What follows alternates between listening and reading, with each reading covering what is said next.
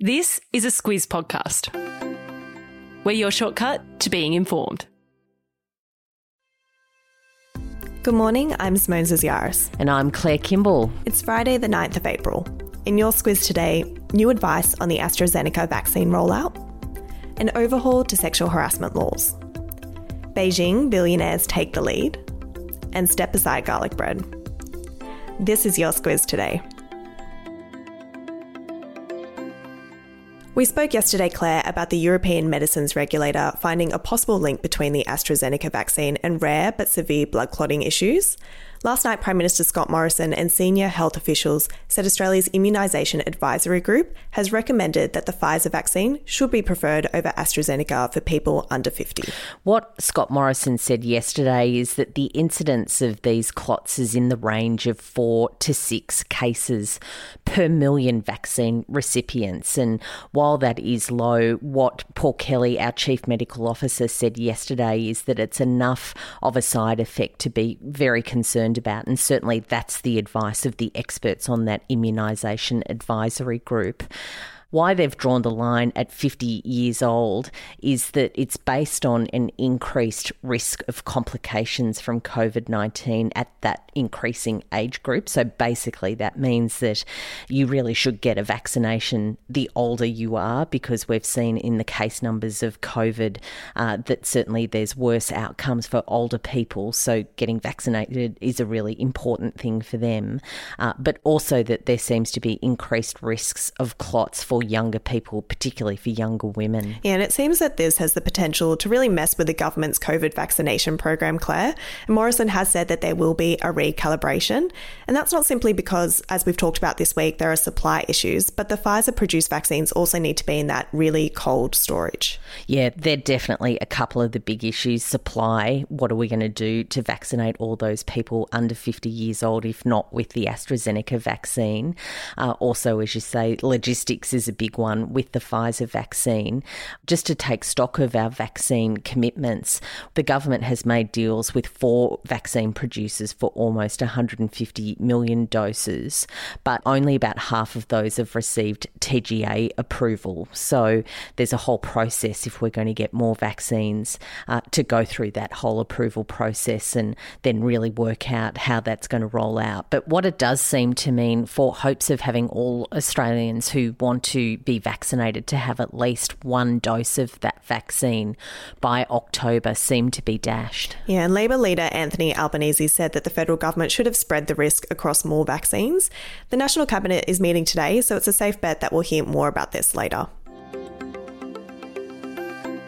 And speaking of high profile issues, yesterday the government made its long awaited response to the Respect at Work report. That report looks at sexual harassment and discrimination in the workplace, and it was handed to the government more than a year ago. There are 55 recommendations, Claire, and the government has said it will adopt all of them, either in part or in full. Yeah, the big changes seem to be putting more emphasis on employers to crack down on sexual harassment and discrimination in their workplaces. That will be backed by changes to the legislation that will make sexual harassment a valid reason to sack an employee. Uh, also, there's going to be moves to make the complaints system easier to navigate. Uh, also, looking at that legislation, it's going to be extended to include politicians, judges, uh, and some public servants who are currently exempt. Uh, so it was pretty well received by many who wanted to see that focus on the prevention of sexual harassment. There's some measures in there for that as well, but critics say that it falls well short of delivering the sort of changes that are required to ensure workplace equality. Yeah, the details are still yet to be ironed out, but the government is keen to have legislative changes put before the parliament during the winter session. When it comes to campaigners pushing for greater democracy, there's a bit going on, Claire, whether it's China's clampdown on Hong Kong's freedoms, Taiwan pushing back against Beijing's reunification, young people in Thailand protesting against the government, or demonstrators against the military coup in Myanmar. Like I said, a lot going on. Twitter has noticed the uptick in tweets about the issues and has created an emoji that will appear when users tweet the hashtag Milk Tea Alliance. What Twitter said overnight is that 11 million tweets have referenced that hashtag since it first appeared a year ago. Big question about why milk tea. I certainly was interested in that. And what it represents is supporters who have embraced that symbol because those nations, so Hong Kong, Taiwan, Thailand, and Myanmar, all have a version of a local milk tea. China doesn't. It only has black tea. So that's why they've adopted it. Mm, there you go. Although Twitter is banned in mainland China, its officials have used the platform to hit back at international criticism of Beijing's policies. They say the Milk Tea Alliance movement is full of biases against China. We've talked a lot in this podcast about China's rising economy, and that seems to be benefiting some Beijing locals.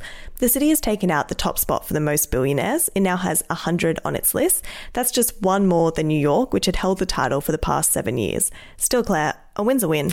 A win is a win, and all those people with all of that money means that it really does have bragging rights. It seems that China has had a really good 2020, and certainly some very wealthy people have taken their riches and made them even more, and they've hit that billionaire status.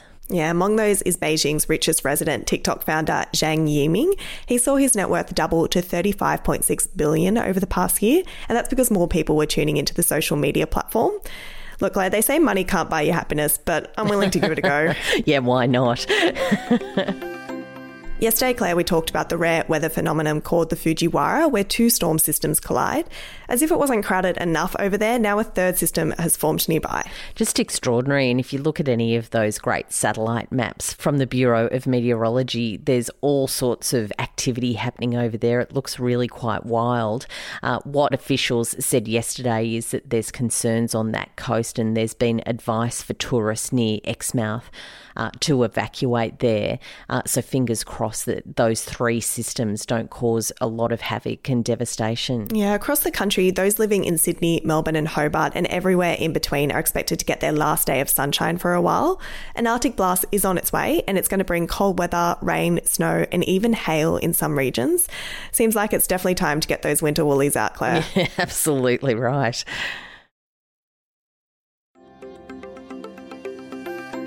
And before we get to Squiz the Day, Pasta and bread are two staples in my diet, and now a genius has somehow read all my craving dreams, Claire, and merged the two together.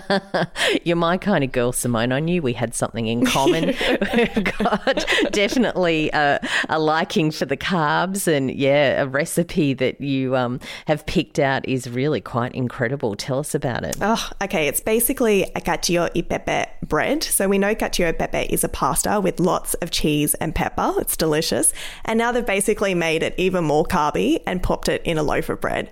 It's sort of a little bit tricky to explain, but it's basically 10 times better than garlic bread. Who even thought that could be possible, Claire? Sounds like genius. I popped a link to the recipe in your episode notes. Finally, squiz the day, and looking to the weekend, Claire, there are a few obscure ones.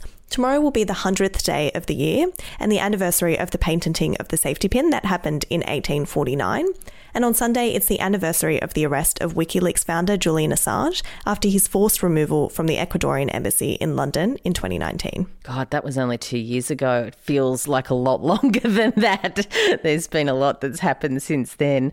Uh, what I'm looking out for the Matildas are playing Germany in a friendly game. That's happening uh, just after midnight on Sunday. So you'll need to uh, get a bit of sleep in tonight so you're ready for that. That happens in Germany. Yeah, that one's a bit past our bedtime Claire. Definitely. And that's a wrap for us this week. We'll be back again on Monday. Have a great weekend.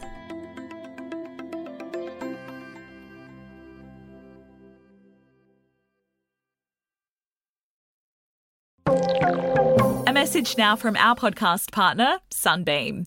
With so many unhealthy snacks on offer, it can be hard to find something to keep your kids satisfied and happy. Sunbeam's dried fruit and cheese chilled snacks contain only real fruit and real cheese, with no artificial colours or flavours. And they're a great source of calcium. It's a snack you can feel good about giving them while you're on the go. Pick up a pack today in the dairy fridge at your local Woolworths, Coles, or independent retailer.